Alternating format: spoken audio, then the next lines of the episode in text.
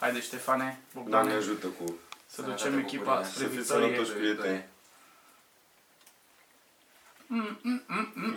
Spui tu Berlin, da, poți fi București, poți să fii Amsterdam, poți fi oriunde.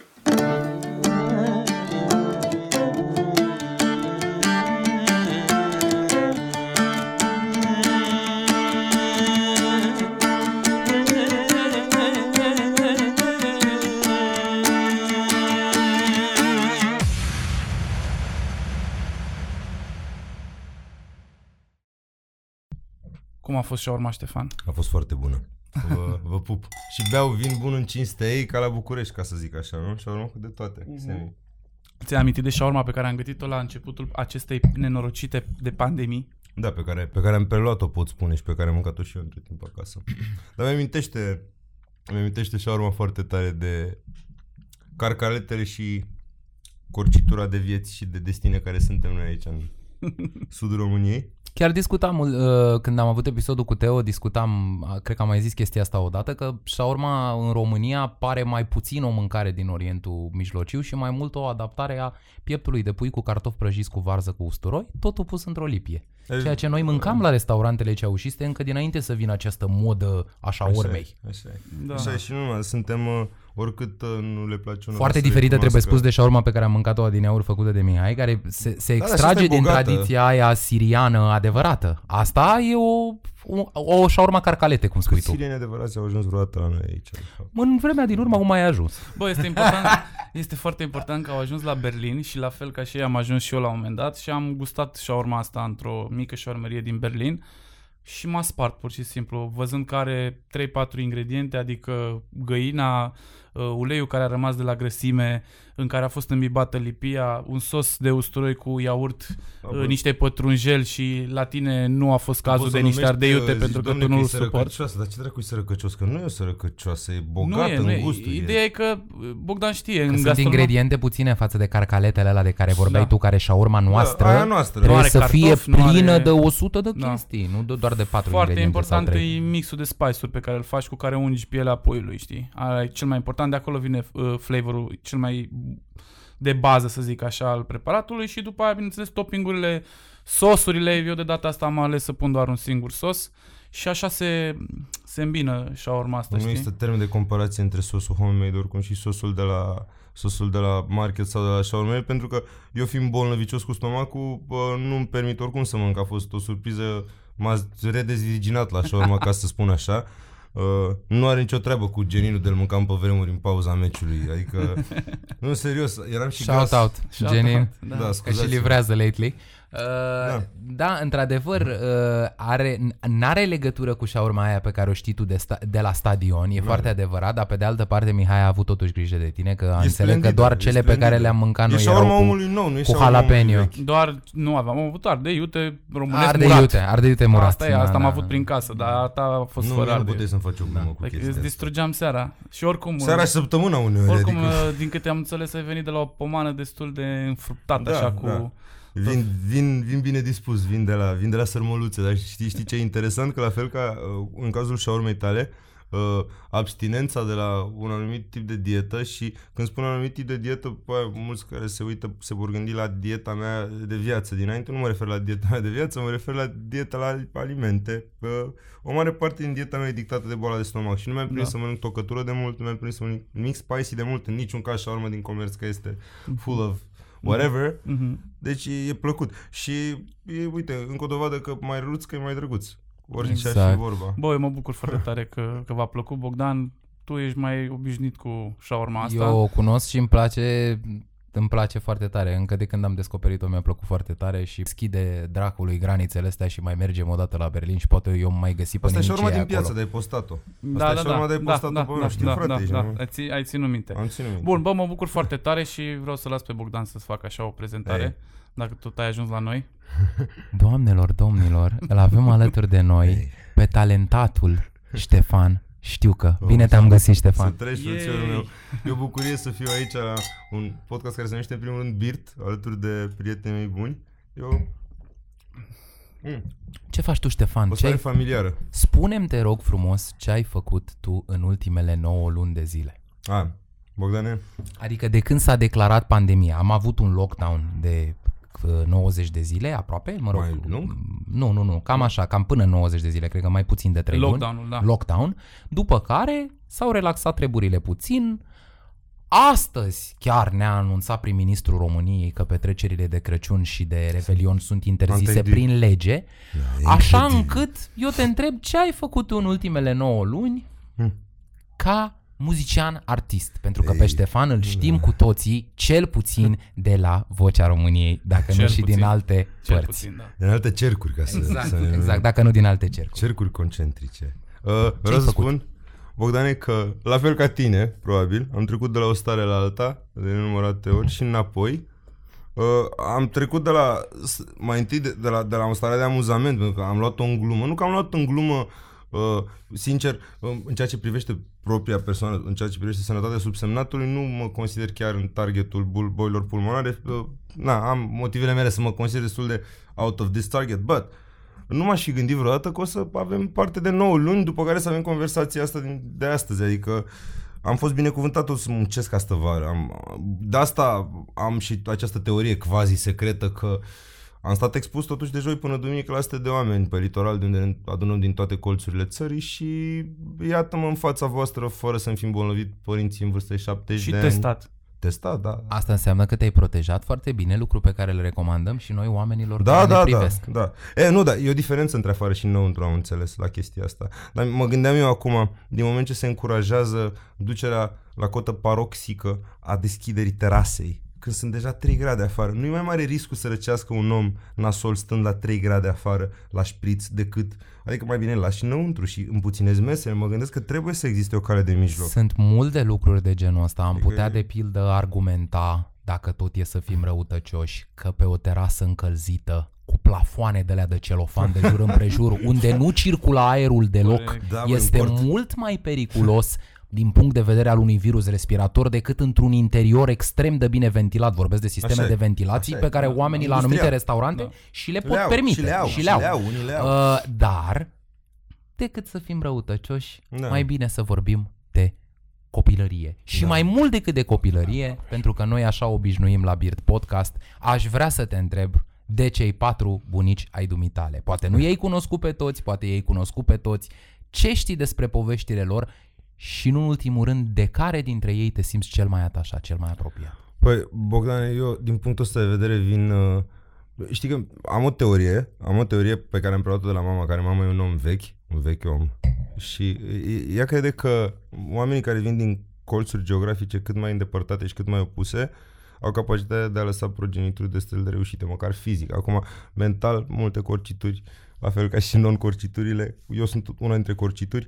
Uh, nu, sunt la fel de arătoase ca și la exterior. Uh, pe partea bunicilor mei, e destul de ușor să fiu mai apropiat de ce de pe partea mea, pentru că pai tatei nu i-am prins în viață.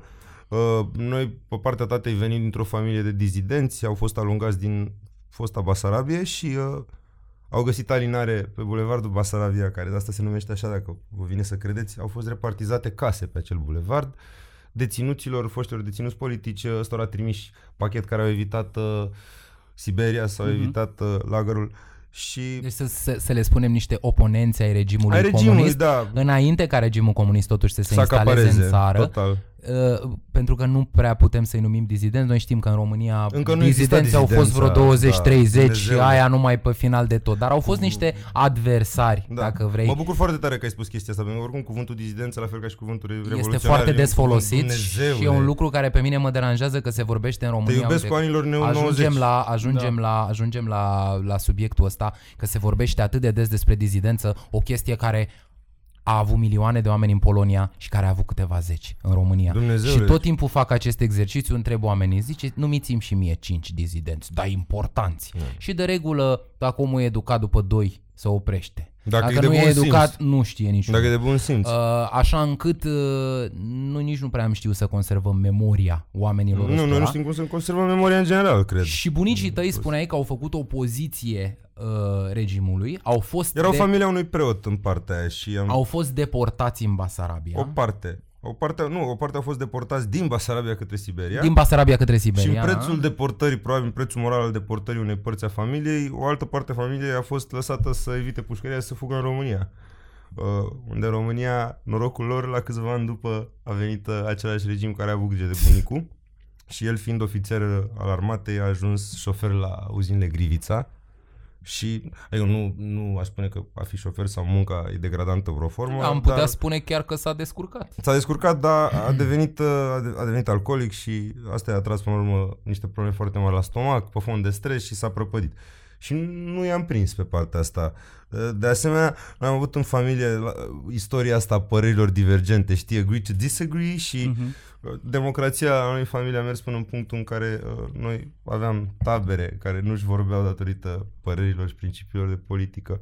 Asta e un lucru care cred că s-a întâmplat prima și prima oară, poate 96, la alegerile Dumnezeule, lui Emil aveau- Constantinescu. aveau poza Atunci lui cred că a în fost casă. prima dată când real adolescenții și tinerii în România au luat toți o poziție comună împotriva părinților și bunicilor lor pe care îi considerau bătrâni și decrepiți. Și Da, ulterior și foarte periculos și în anii 2000. A, bun, după aia s-a tot întâmplat În până, anul 2000, de până, noroc cu, până în noroc zi cu de azi. generației lor că au avut bătrânii de ce să le bată obrazul după patru ani de experți specialiști. Și un miliard de specialiști, uite cu ciorbe, avocatul poporului sau cine mai era. Când vine acum nume, vreau să mă abțin. Am avut un prim-ministru Ca să care nu mă mai e, nu mai e în viață Radu Vasile. atunci. Bravo, primiți cu ghiul. Da. Mi-amintesc de el perfect. Și foarte glumeț. Avea ghiul și mustață. Mhm. Era spiritual. Un fel de hagi al economiei. Ca și Gigolo acum actualul. Doamne, nu vreau, să știi că am observat când vorbesc despre ăștia, mi se umflă o venă pe mine. Tocmai de aia aș vrea să ne întoarcem, să plecăm de la jumătatea anilor 90 și să ne întoarcem la începutul anilor 80. Ce făceau bunicii tăi atunci? Wow, uh, se chinuiau.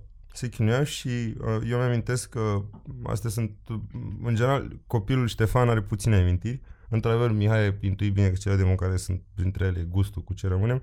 Și mi-amintesc că bunica mea, uh, noi aveam timp limitat la televizor și prindeam cu mare eforturi bulgari și îmi traducea niște desene animate, îmi citea de subtitrarea de pe ecran și după aia venea inevitabil mesajul uh, liderului și am crescut în blestemele, cum îl blestema bunica mea pe Ceaușescu mereu când apărea la televizor. Și în, în 90 au venit ai mei destul de speriați să mă ia de la, de la bunici din Pajura, locuiam în cartierul Pajura bunicii și eu, st- noi stăteam în drumul taberei. Mhm. Fostul cartier al dejiștilor, apropo. Da, asta da, n-a da. Avut, asta Da. n-a fost metro până anul ăsta și m-au dus, m-au lăsat la niște vecini amanet vreo trei zile. Eu ulterior le-am reproșat că nu și-au scos certificate, după care am crescut și mi-am reproșat mie că le-am reproșat lor că nu și-au scos certificate văzând Dan, Iosif și toate exemplele, Da, da, Dumnezeu să mă ierte. Și asta a fost povestea. Amintirile mele sunt uh, amintiri de copil cu pullover, uh, cu pullover cu triunghiul la păr, cu căciuliță uneori. Uh, eram foarte fericit în 90, tocmai primisem prima mea bicicletă și eram exact în punctul în care am cel mai fericit că o primisem, nu aveam voie să ies cu ea afară pentru că se împușcau în cimitirul Ghencea lângă bloc niște oameni și după aia mi-amintesc că mi-amintesc Bucureștiul post decembrris care era destul de trist. Era o imagine destul de sumbră, cu oameni în aceleași pufoaice vechi, Mhm. pufoaicele alea gri pe care le Mhm. purtau la Căciulile da. cu urechiușe Bravo, sau da. bravo, astrahan Goofy. chiar pe cap. Bravo, Da, bravo, da, bravo, da, bravo. da, E- e- Este... Și, și jachetele cu niște numere mai mari. Pe de altă parte, uh, trebuie să spun, uh, uh, încercând să fac pe avocatul diavolului și de fapt chiar trebuie să spun chestia asta, erau în același timp, oamenii ăia când fuseseră copii, ei n-avuseseră bicicletă deloc. Da, corect. Uh, tu aveai bicicletă și ți-a fost furată. E un alt tip de dramă. Nu vreau să compar Da, ai dramele dreptate. între ele sau să spun că e ceva mai dramatic decât altceva. Da, am înțeles Spun că doar bicicleta- că uh, domnii ăia pe care îi vedeai matale, ăia n-avuseseră Mamă, deloc mersi. și existau biciclete pe vremea aia, de vreme ce s-au inventat pe la sfârșitul secolului XIX. Da, ai dreptate. Da, uh, și bun, și uh, bă, de muzică, spunem, sunet. Păi, uh, Sunet, copilărie, la mine în adolescență, familie să ce știi ai că auzit în sunetul, casă? sunetul, sunetul a fost o parte integrantă a vieții alor mei, care, ai mei, uh, fiind uh, în foame de cultură odată cu căderea cortinei, au putut asculta liber Jimi Hendrix și benzile care fusese confiscate cu câțiva ani înainte, pentru că le-a fost confiscată muzica din casă. Și uh, eu am cre- crescut într-o casă în care se asculta de la Cat Stevens, la Deep Purple, la rock, erau hipioți. Și fredonam, mă duseseră la sport la, la 4-5 anișori și fredonam Boyzone, fredonam ce dai seama ce era la modă când eram eu puși Take That, tot, tot, tot felul de boy band-uri, ceea ce nu prea se pupa cu copilul de la arte marțiale Mhm. și uh, mă- eu întotdeauna am încercat să fac pe plac oamenilor și să, să fiu cool și integrat pentru că nu știam că o să fie în mod natural chestia asta. Cum sunt toți copiii nu puteam să văd peste bariera asta a neînțelegerilor de, dintre puștani și încercam să, să fiu integrat pur și simplu făcând tuturor pe plac și being cool la vremea respectivă nu cred că includea cântatul și avea până adolescent să mă auzit ai mei cântând și cum să spun, Bogdan, paradoxal, dar până în my 20s, ok, mă mai lăuda cineva, ce pară, am auzit cântând Nirvana, vai, aveam un garaj band cu vecinii, mai, dar eu nu am știut că pot cânta și nu mi-am imaginat, n-am crezut în asta până nu am urcat pe scenă prima oară și am cântat la 2000 de oameni și am zis că e ok. Eram foarte slab. Foarte slab. The fact that I did it. Cum îți amintești cântarea aia cu 2000 de oameni? A fost fabuloasă. Deschiderea unui club, nu-i dau numele, nu este la care activez acum. Ai uh, tremurat înainte să urci pe scenă, cum uh, să arată uh, în filme? Sau... N-am tremurat, dar să știi că aș fi tremurat, mă, normal, dar cred că nu eram destul de treaz să-mi dau seama ce Înțeleg, fac. înțeleg. Și uh, țin minte că au fost niște oameni, managerii respectivei locații, care au avut uh, un belief extraordinar în noi, pentru că noi nu mai cântasem niciodată în viețile noastre și am fost o preselecție, o chestie de asta. Și de asta, asta ne-a inspirat. Am avut noroc, Bogdan, spun sincer, contextual, sunt foarte mulți oameni care cântă în țara asta, sunt foarte mulți oameni care pictează, care sculptează, care... Noi găsim în drumețiile da. noastre cu fragmente atât de mulți oameni care cântă minunat, pe care eu personal îi socotesc niște artiști uriași de la nu m-aș putea apropia nici măcar de glezna Asta lor. încerc și, să-ți explic. și Noi nu suntem- fac asta profesional. Da. nu Deci- fac asta. Adică nu fac doar asta. Fac și asta, dar și multe Da, altele. da, au fost și surprize care, în care chiar oamenii nu făceau asta. De exemplu, la Gorj, doamnele care erau bucătărese Exact, la nunți. bucătărese. Corul? Și s-a apucat, Wow. nu, s-a apucat doamne de acolo să-i cânte lui Bogdan, Bogdan direct a scos copza. Hop, hai să facem ceva.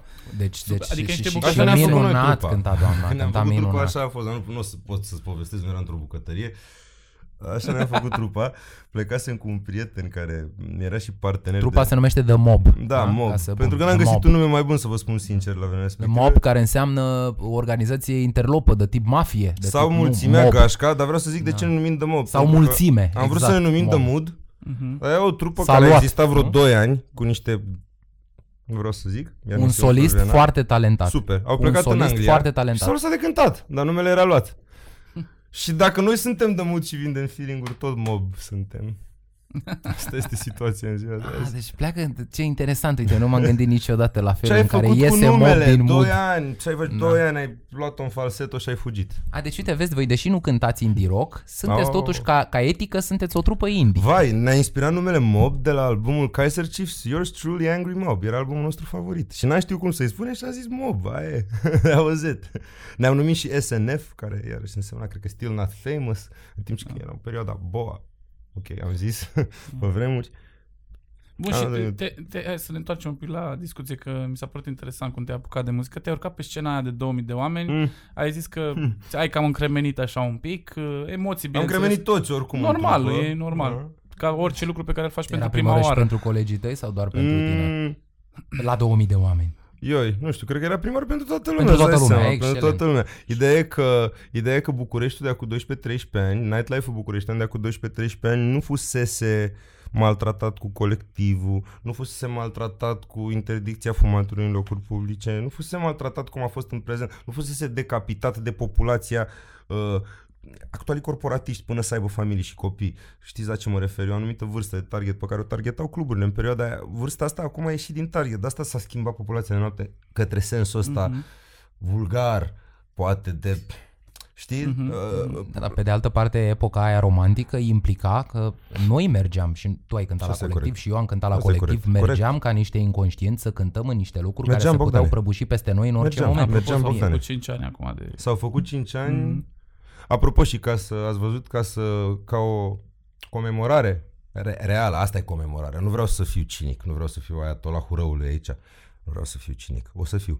Uh, ca o comemorare. Rog să nu fi. ca o comemorare a celor 5 ani scurși de la... Eu am, am prieteni foarte buni printre victime.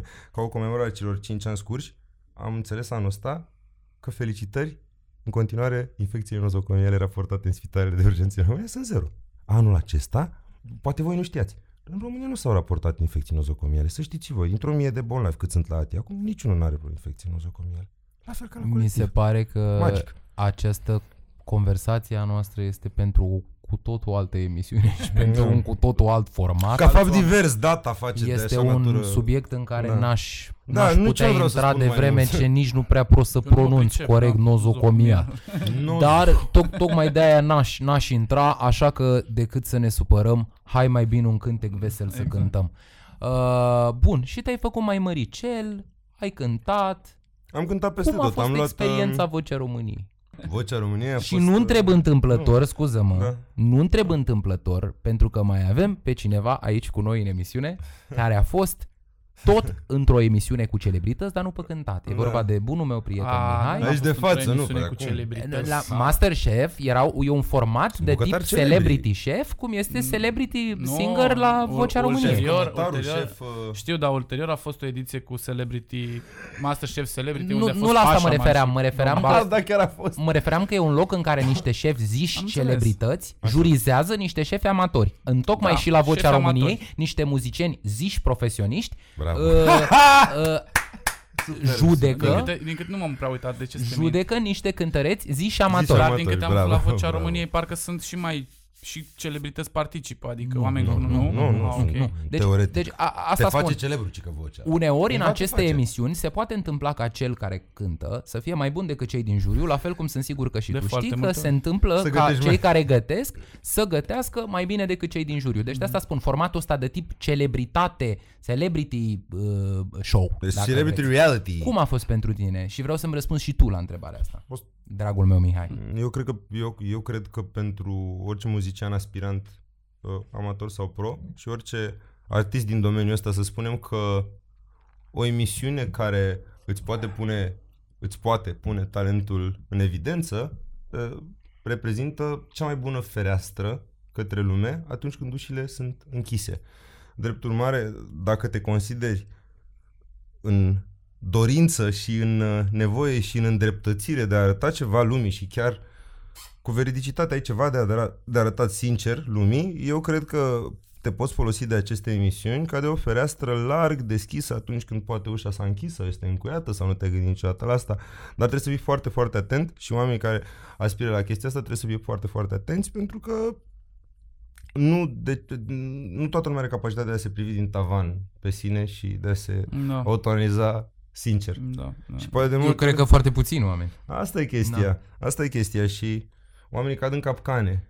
Uh, cum cred că este o capcană, foarte bine că ai menționat așa zici, așa zici. De ce?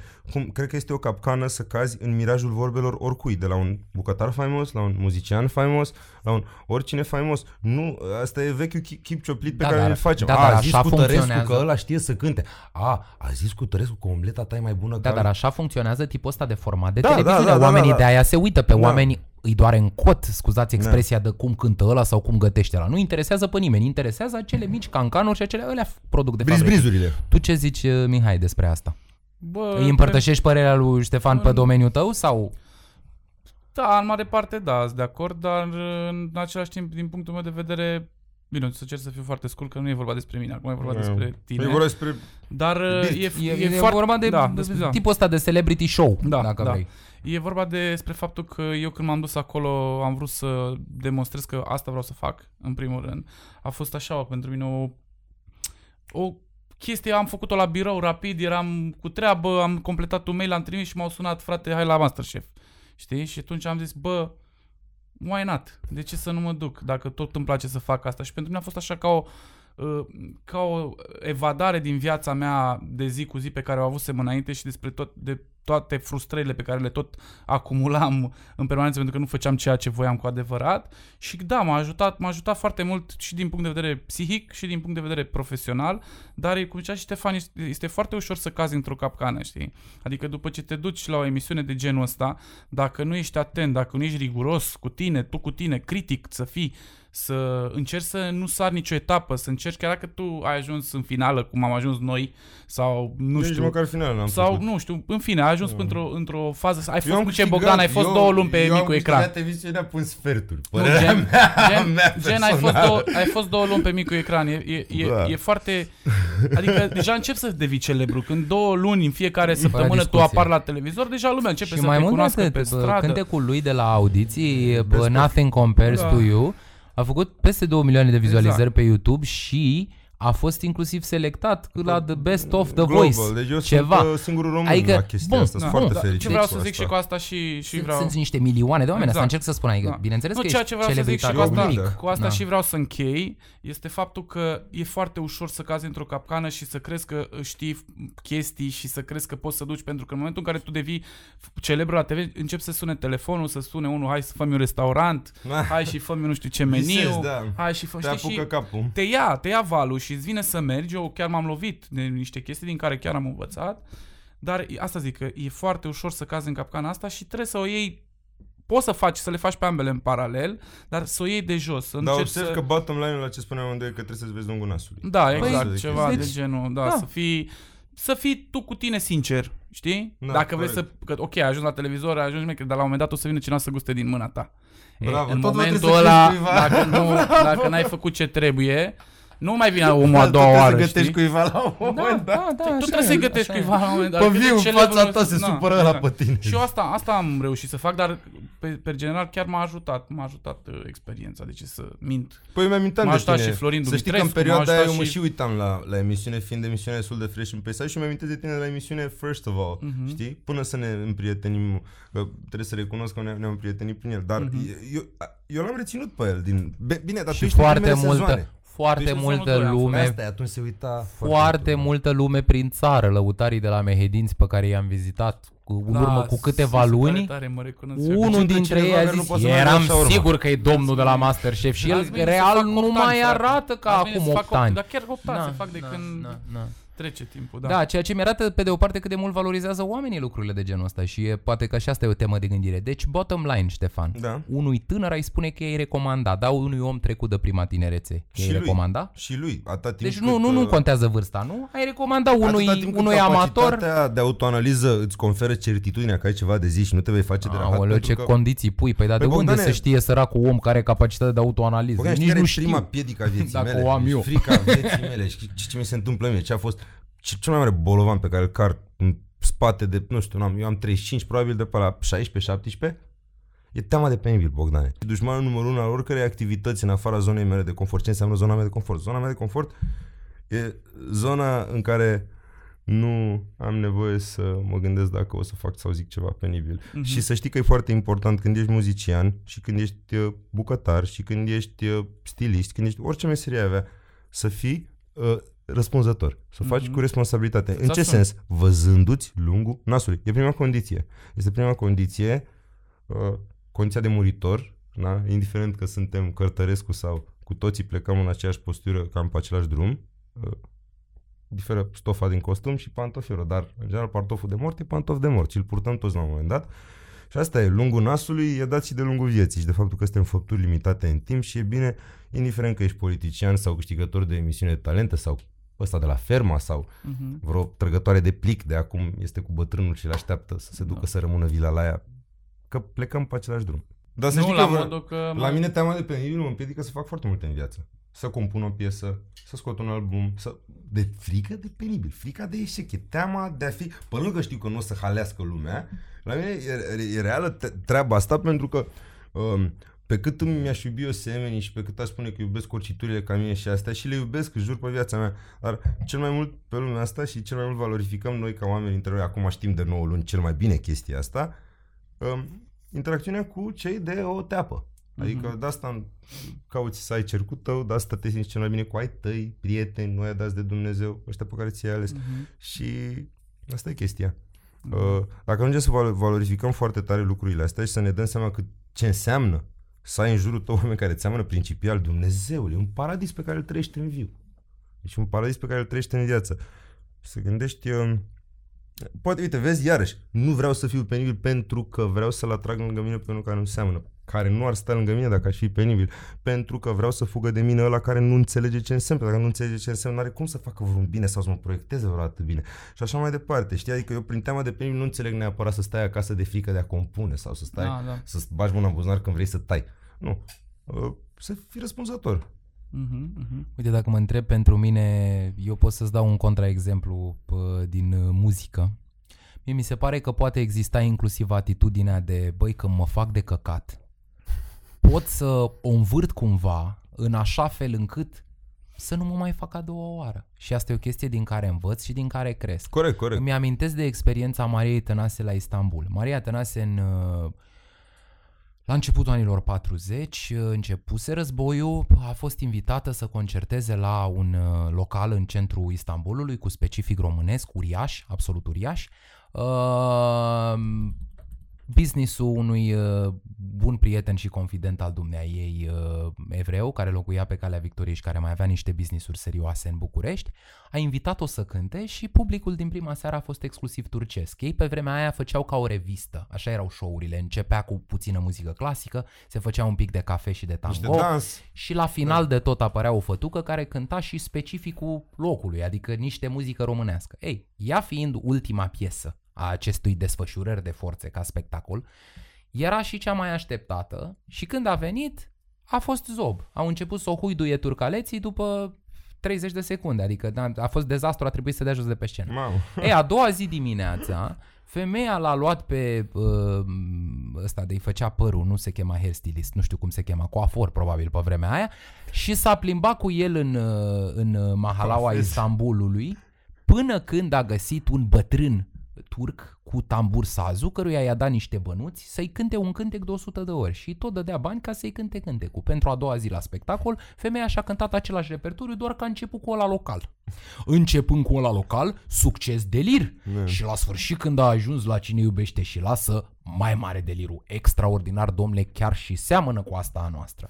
De unde eu trag concluzia că mi se pare că la un moment dat îți trebuie tipul ăla de... uh, De fapt, ce am apreciat eu la femeia asta, printre puține lucruri pe care le-am apreciat eu la femeia asta, este faptul că niciodată în viața ei nu a dat vina pe public. Da, știa să Mereu și a cânte. dat vina pe tot felul de oameni de Orice jur altceva. împrejurul ei. Pe producător, Da. pe orchestră, pe colegii ei. Păi, dar pe nu vina publicului, toți așa e, sunteți da. nașpa, dar eu, dacă am căzut, nu sunt oamenii de vină. Eu sunt proastă că nu știu să-i fac să mă Așa înțeleagă. e, așa e. Și atunci Corect, cred și că asta. teama asta a ta de penibil vine dintr-un tip de incompatibilitate pe, pe care poate tu o percepi și eu o percep și Mihai o percepe. Noi toți de aici de la masă sunt sigur că o percepem într-o măsură mai mică sau mai mare, între cât de apropiați mai putem fi noi de ceea ce vrea publicul cu adevărat astăzi. Publicul nu vrea reggae trăit, publicul nu vrea fine dining, publicul nu vrea cobză. Am Da. înțeles. Da, da, da. nu da. vrea. Da. Mi se pare că de aici încolo fie avem noi capacitatea să ducem o parte, o Din nișă bucată, mai o departe. bucățică din ce avem noi, dar în același timp adaptând lucrurile pentru public, pentru că altminteri uităm de ce a spus tata Mozart, nu? Poți cânta ori pentru piață, ori pentru papă. Da, Da, Cine bravo, e stăpânul una tău? din două, ori da. te plătește strada, ori te plătește papa. Da. Dacă nu te plătește niciunul. Sau ce faci? Te duci și cânti în stradă și după aia râzi de stradă? nu sunt de acord cu atitudinea Da, asta. corect, Pe nici cine asta. e stăpânul și cine e angajatul? Așa e. până la urmă. Adică în toată ecuația asta mi se pare Da, că e corect. s-ar putea rezolva tipul ăsta de probleme printr-un alt fel de abordare. Nu știu, mă gândesc. Tu ai dreptate. Tu ai dreptate, dar fii atent. Societatea postdecentristă care tot o pomenim uh, a promovat paroxic parvenitismul, Bogdan, ca să se simtă foști Și, înainte- și între 47 și 89 ce Asta au spun, s-a promovat? continuat tradiția veche cu șoseta scurtă la pantalonul cu, știi? Cum purtau securiștii, Mhm. băi, era incredibil. Șosetele alea până la gleznă, în timp ce pantalonul de costum lor nu că se ridica și când l-au văzut pe rațiu 90 cu suspendabilele alea din UK, și Dumnezeu, Și o deci- setă din aia de lână groasă, păroasă. Frate, Doamne, ce-a făcut ăsta? Da, extra. dar uite, eu îți spun că chiar extraterestru era perceput. Era. Eu provin dintr-o uh, familie unde eu mi-amintesc când eram mic de tot la mi- ultima mineriadă. Nu aia din Aia de la 91, Costești. aia din... S-a Costești. trecut pe la noi, pe Vâlcea. la Vâlcea. Da. Eu mi-o amintesc pe mamaie uh, Viorica ieșind cu zacuscă și cu pâinică să le împartă Nu. minerilor că Nu. trec pe acolo. De milă? Vorbesc foarte serios. De milă. I-a văzut în ce de hal milă. arătau băieții Dar ăia. erau niște subnutriți, dar ai controla nebunul ăla. Asta vreau să spun. Adică, Nebunul. adică mi, se pare că, mi se pare că e o nebunul care și știm și Da. acum. Uh, Nebunul care te vrea. Exact, exact. Bă, bă, bă, să știți că nu, nu e frică să-i spunem nume, doar ne este scârbă să-i Nu, pronunțăm nu, nu, numele și chiar n-are Jecos. niciun sens Nu. că a fost, a fost pronunțat de prea multe Este, ori. nu, e, nu e frică, e scârbă. Știi Uh, cine ești. Nu e. Asta zic, adică eu am văzut și perspectiva cealaltă. Tu, pe de altă parte, sigur că venind din moștenirea de care îmi vorbeai ceva mai devreme, venind dinspre urban și dinspre un urban destul de decis pe care tu l-ai și declinat cu atât mai mult în gașca ta de prieteni când erai adolescenți, e firesc să te fi uh, speriat, să te fi deranjat lucrurile astea. L-am întrebat și pe Teo în uh, ultimul podcast și aș vrea să te întreb și pe tine, cum ai perceput infuzia asta de oameni din alte orașe care vin în București? Dumnezeule. La început vreau să spun că am fost și e ok să fii prost și reticent la orice schimbare și la noutate în viața ta, cum am fost și eu. Uh, și să știi că familie, tu știi chestia asta bine că ai studiat uh, zona asta, familiile vechi din orașele mari sunt stane de piatră, stă așa, sunt la schimbare reticent și sunt zid în jurul celui mai bătrân membru, care de obicei e matriarh, atenție, ca și la mine în familie. Așa e și în sate. să Norocul știi. nostru este că la noi matriarha este, este dezvoltată și a reușit spiritual și cu răbdare să mă... La început nu-mi plăcea când se aglomera orașul pentru că aveam flashurile cu... uh, Eu, când a cumpărat mama apartamentul din centru, uh, Trebuie să o și numești pe mama, că e o Doina scriitoare Mihalcea, importantă. autoarea Doina Doina Mihalcea. Mihalcea, autoarea Doina Mihalcea, care e traducător, mama lui translator, Ștefan Știucă. profesor. Bun, Mama așa. mea.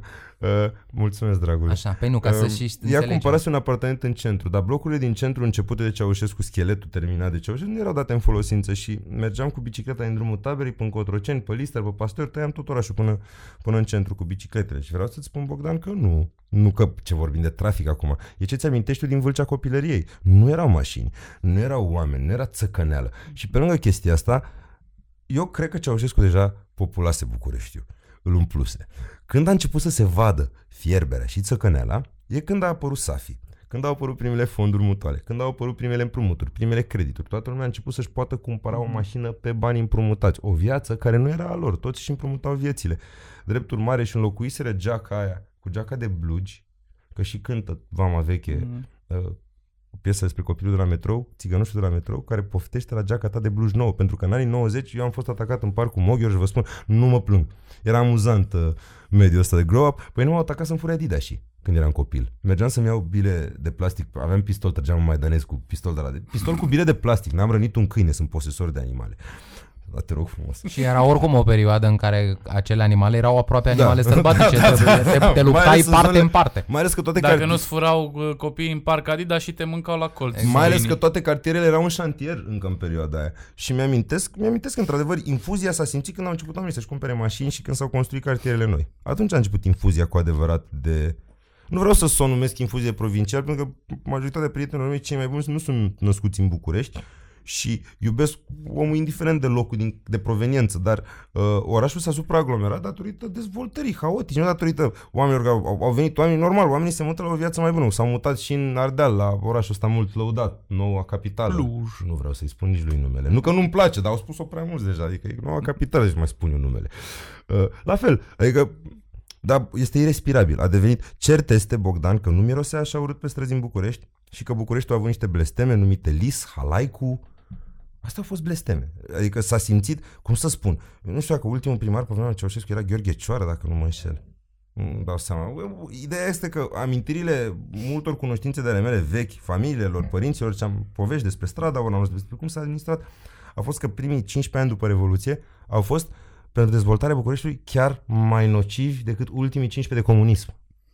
Lipsa planului urbanistic al Bucureștiului. Au căzut mai multe clădiri în ultima vreme decât au, adică aproape că nu mai putem să mai spunem cum am fi spus acum 15 ani mania demolărilor lui Ceaușescu, Dumnezeule, câtă vreme a da. fost o manie mai mare demolatoare în ultimii ani. Da. Să ne amintim de uh, hala evreiască de la Berzei Buzești, de pildă, care Da. a căzut și s-a ridicat un glonț către cer. Și a fost Ah. și momentul, că e așa să vă zic și din punctul meu de vedere, a fost și momentul în care s-a format o gastronomie locală, tot așa haotică a Bucureștiului. Exact șaurma. Aia românească. Da, aia cu uh, Ce ziceam? șunc, cu ăsta, cu cartofi Și cu prăjiți, cașcaval cu peste. cașcaval, Penirlic cu cu toate șaorma, nebunile, nu mai cu- înțelegeai ce e acolo, jnițelul care nu era jnițel, adică nici că, bă, mâncarea comunistă, dar nici o mâncare de capitaliști. Era ceva, o struț, o cămilă, care mai dăinuie până în ziua de astăzi, știi? Da. Exact tot în perioada Păi aia. nu, E foarte da. interesantă E perioada viața, aia. Mihai, e viața noastră. Șaorma noastră, cea de toate zilele, este mai mult ca realul românesc. Este tirul cu dansatoare care pleacă în Italia în asfalt tango. este tânăra care se îndrăgostește sedusă de Ali, cel de 200 de kg fără un fir de păr care arată Shrek. Ăștia, e Rulmenții, lanțurile de aur, casetele Bravo, cu azur de la bravo, Brăila. bravo, e o, bravo. e o Lanțul de lume. biciclete. privatizările, Dumnezeule, E încă o lume, e o lume. Kebabul care, pe care toată lumea îl știa, kebab, bine, cel puțin vorbesc de zona mea a Ardealului, toată lumea credea kebab un sandwich cu, în care puneai niște În chiflă, carne, niște era în chiflă, chiflă, în chiflă, nu se numea un automat era kebab, chiflă știi, era o kebab. chiflă cu un, Da, încă e kebabul nu e chiflă. un crunchy. Ăla era un sandwich, Era mai un degrabă. sandwich, adică nu avea nicio legătură, știi? Asta mi se pare foarte, foarte, foarte funny și în același timp vorba ta Și că pizza dacă... cu ketchup. Și pizza cu ketchup. Mamă, Aia nu altă mai- blasfemie, da, Aia nu bravo. mai discutăm. Deci pizza cu ketchup cred că a fost uh, în Dar pe tot vreți să teritoriul spun, României. Apropo, fac o paralelă, iartă că te întrerup, dă-le oamenilor suficient ketchup și se vor obișnui cu el. Mie mai nou, crescând în pizza cu ketchup, guess what? Sosul cu busuioc nu-mi face mare lucru. Vreau să spun că dacă nu... Nu te Dacă mișcă. tu nu simți potențatorul ăla de gust denumit monoglutamatul. zahăr, zahăr, Și în atunci- primul rând zahăr. Păi și atunci, ce e bine, ce e rău, ce e gust, ce nu e gust, ce e gust stricat, ce e gust bun. Da? Gustul Atâta tău. timp cât le dai oamenilor un lucru pentru foarte mult timp, omul se va obișnui cu el și îl va lua, cum ai zis și tu, De bun. de foarte multe ori spui și tu, nu că doar îl lua- va lua de bun, îl va lua ca fiind al lui. Va deveni și al nu lui. te bagi în el, adică la modul nu-l miști. Păi Eu ce, vreau, te bagi în shawarma românului? asta vreau să zic, asta vreau să zic. Platingul cu scurgere în punguță, din care n-ai cum să nu fi văzut oameni care sorb. Deci este... Scu... Frate, este nenorocire. și Super. vreau să-ți dau un citat din prietenul meu care acum e tată de familie. Să, să bei din punguța aia? Da, Da. Da, da, da. Da. da. care acum e tată de familie și nu mai Excelent. mănâncă șaurme de mult. În momentul în care am rupt eu relația definitiv cu șaurmele astea mainstream, am fost cu el, el avea, deci la vremea în care ne lăsasem în perioada aia de sport, el a fost basketbalist și aveam vreo 110 kg, el vreo 120. Și eram la coadă la șaurmă, grăsuții. și îmi comand eu șaurma și urmează prietenul meu după mine, care după ce îi pune absolut tot ce avea acolo, îi zice, punem și puțin seu de grăsime de deasupra de acolo. Și ăla taie frumos, mâncați și grăsimea aia gălbicioasă de acolo, deasupra e păpui și eu unge pe aia și așa a fost finalul, finalul relației toxice pe care aveam cu Sharon. Bă, să știi că Dar- seul ăla nu e chiar atât de toxic. Mai toxic sunt... Ai să râzi, ai să râzi. Mai toxice sunt chestiile alea. Sosurile. Sosurile pe care le pui fără să te oprești, man. Adică la modul oprește-te, știi? Poți să pui și sos, dar oprește, lasă să își facă Puiul, puiul stimulul plăcerii treaba. aici la urichiușe. să fie uh, condimentul ăla până la urmă oriental acolo, că aia trebuie să guși la o șorma, știi? Bine, eu n-am o problemă, că eu chiar mănânc orice, n-am probleme de genul ăsta, dar vreau să zic, de asta shawarma asta siriană, ai văzut, îi simți spicy, îi simți uh, uh, gustul de pui și apropo de seu, să știi că și asta se făcea, se aduna tot seu, după cum ziceam, se băga prin și pe care se prăja. Da? Da, se da, folosea da, și pe o- la asta? pe o- Da, da, da. Dar nu stăia, doamne iartă și spunea Nu, nu, nu. deasupra, Se- ostentativ, Ce, jap. ce curgea de la seu respectiv, știi? Da. Da, a, uite, apropo de, de, de uh, ce vorbeam de mâncarea asta, pizza cu ketchup și shawarma și kebabul, care de fapt nu e kebab, că sunt sigur că cu asta ai crescut în București, dar pe filiera bunicilor tăi, așa, îți mai A, amintești ce mi-amintesc, se făceau de mâncare? Că sunt sigur că nu prea avea legătură cu, cu treaba Dar asta. să știi că dând vor, eu, eu, am, eu n-am avut uh, dis, discuții cu gastronomi și cu experți culinari până la voi. Știți bine că sunt destul de ignorant în zona asta. Sunt fost sportiv, cântăreț, la mine protocolul nu prea se întâmplă că pe mine mă deranjează la cântat dacă mănânc înainte, deci practic la evenimente nu prea halesc.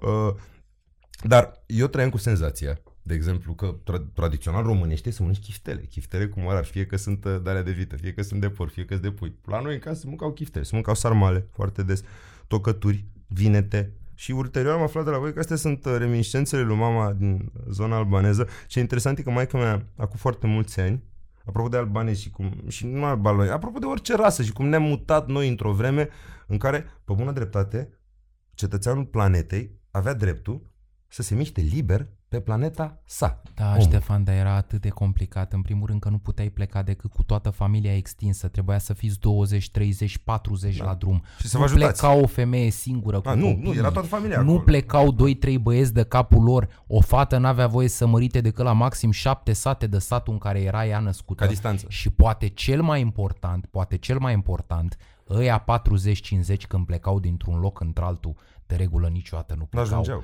Să Nici ajungeau călătorească până acolo. puțin sau să-și caute un loc de muncă. De regulă plecai pentru un lucru foarte grav. Îmi amintește chestiunea asta pentru că vorbeai Exod, de adică. populațiile din Balcani.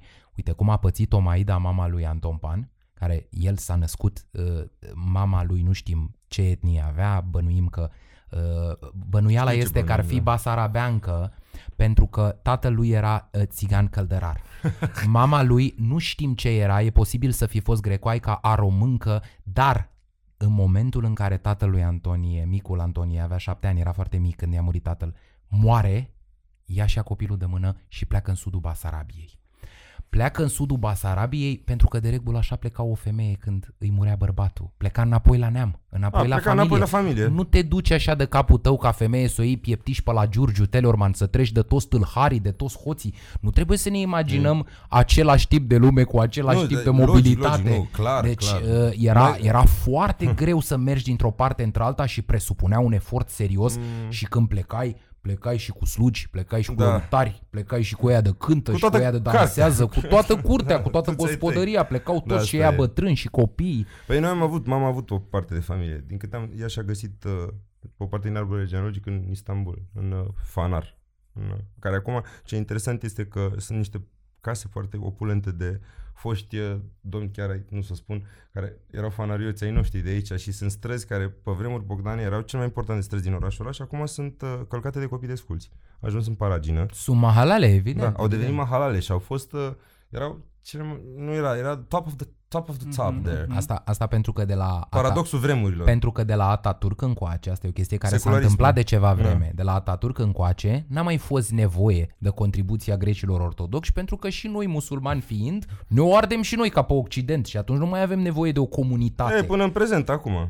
Deci să înțeleg că este explicabil uh, faptul că ți amintesc ți amintești de chiftele. din- Da, am, au- da, ulterior am aflat de la Nu voi, știu, n-am știut. Poate chifte, nu știu, cred că Bogdan că el se o pricepe mai bine decât toți la Mi-am amintesc cuvinte. de chiftele că... Chiftea, chefte, nu știu, Chefte, poate de chiar, Da, da. poate, poate tot de acolo se trage, Păi ca da, și micul. da, da, da. Și tot felul Deci- de bucăți de pui și la cuptor mi îmi făcea niște vase de ena și înainte să, înainte să avem vas de ena aveam niște vase subțiri de tablă de le băga la cuptor cu mini crochete de pui date cu tot felul de, nu știu ce pune, asumat, ce pune. Și acum mai mai dita mai tolba de, mama gătește, e, ea tare. gătește de drag. Da? Da. Păi, Și gătește cu spice-uri? da.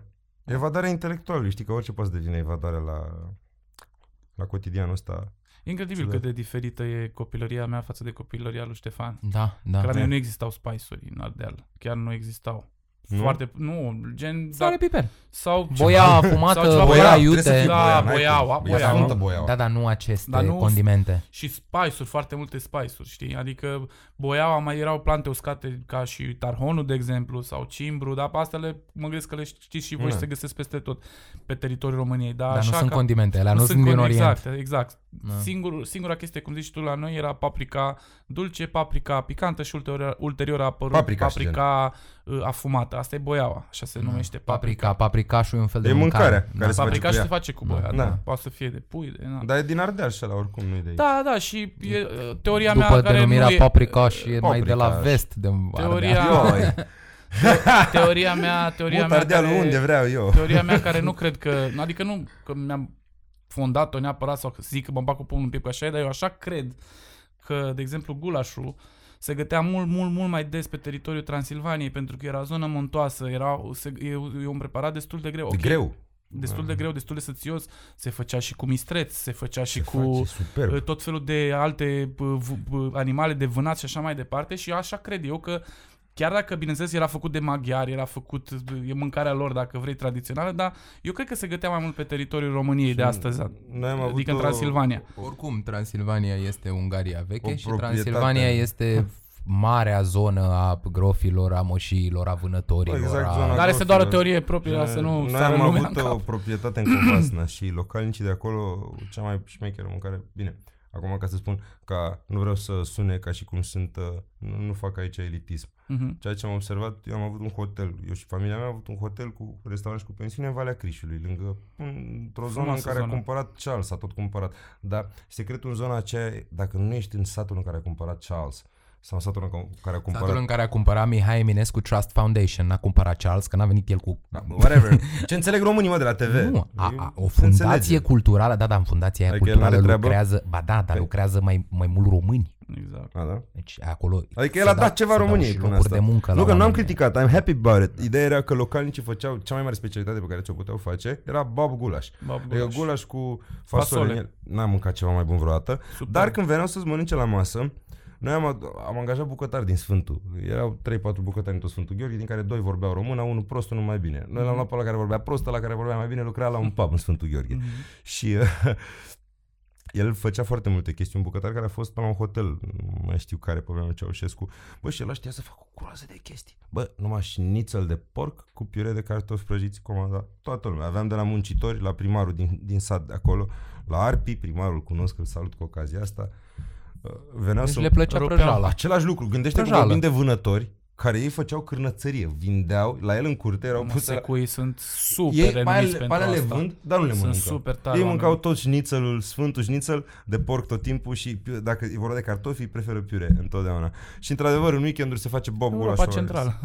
Da, Exact. frate. Austria. Da, frate. Bravo, șnițel, bravo. Exact, au fost obișnuiți, dar uite că ne întoarcem și bine ai zis, secui chiar sunt meseriași, frate, pe tot ce care înseamnă sunt game over pe cârnați, mezelerie. da, S-a pe, terminat. exact, pe mezeluri, S-a pe, terminat, pe Și la niște uscat, prețuri, pe crud ce se uscat, vinde pe- pe satele alea pe acolo, pf, da, adică da, da, da. costă sunt- mai mult decât sunt- salamul de la restaurant. Adică oamenii știu valoarea produsului, cum să spun, am mâncat Poți să mănânci din ăla de mistres două, trei bucăți, că te rupe în două. Uite, pe dacă găsire. vrei vreodată să guși și dacă vrei să-ți amintești de perioada în care ai avut un hotel mișto în Secuime, Nu aș vrea neapărat, dar de mâncare mi-ar, mi-ar plăcea ascultă, să mi exact, poți să te duci în obor sus la deasupra bă, bă, zonei de legume, unde sunt magazinele sus, este un magazin uh, secuiesc chiar produse făcute acolo și aduse foarte mișto. Păi ăștia magazin. cred că sunt te aduc în tot orașul, sunt faimoși. Nu sunt știu, dar chiar, semi-faimoși. chiar și brânzeturi și, și pe cărnet. Dacă Dar vrei, Deci, Eu n-am mâncat mezelerie mai bună, dar trebuie să fii sănătos pentru ea. Acum, m- m- m- prezent cât iau tratamentul cu uh, silimarină și cu nu știu ce, nu o să mănânc cârnățărie cu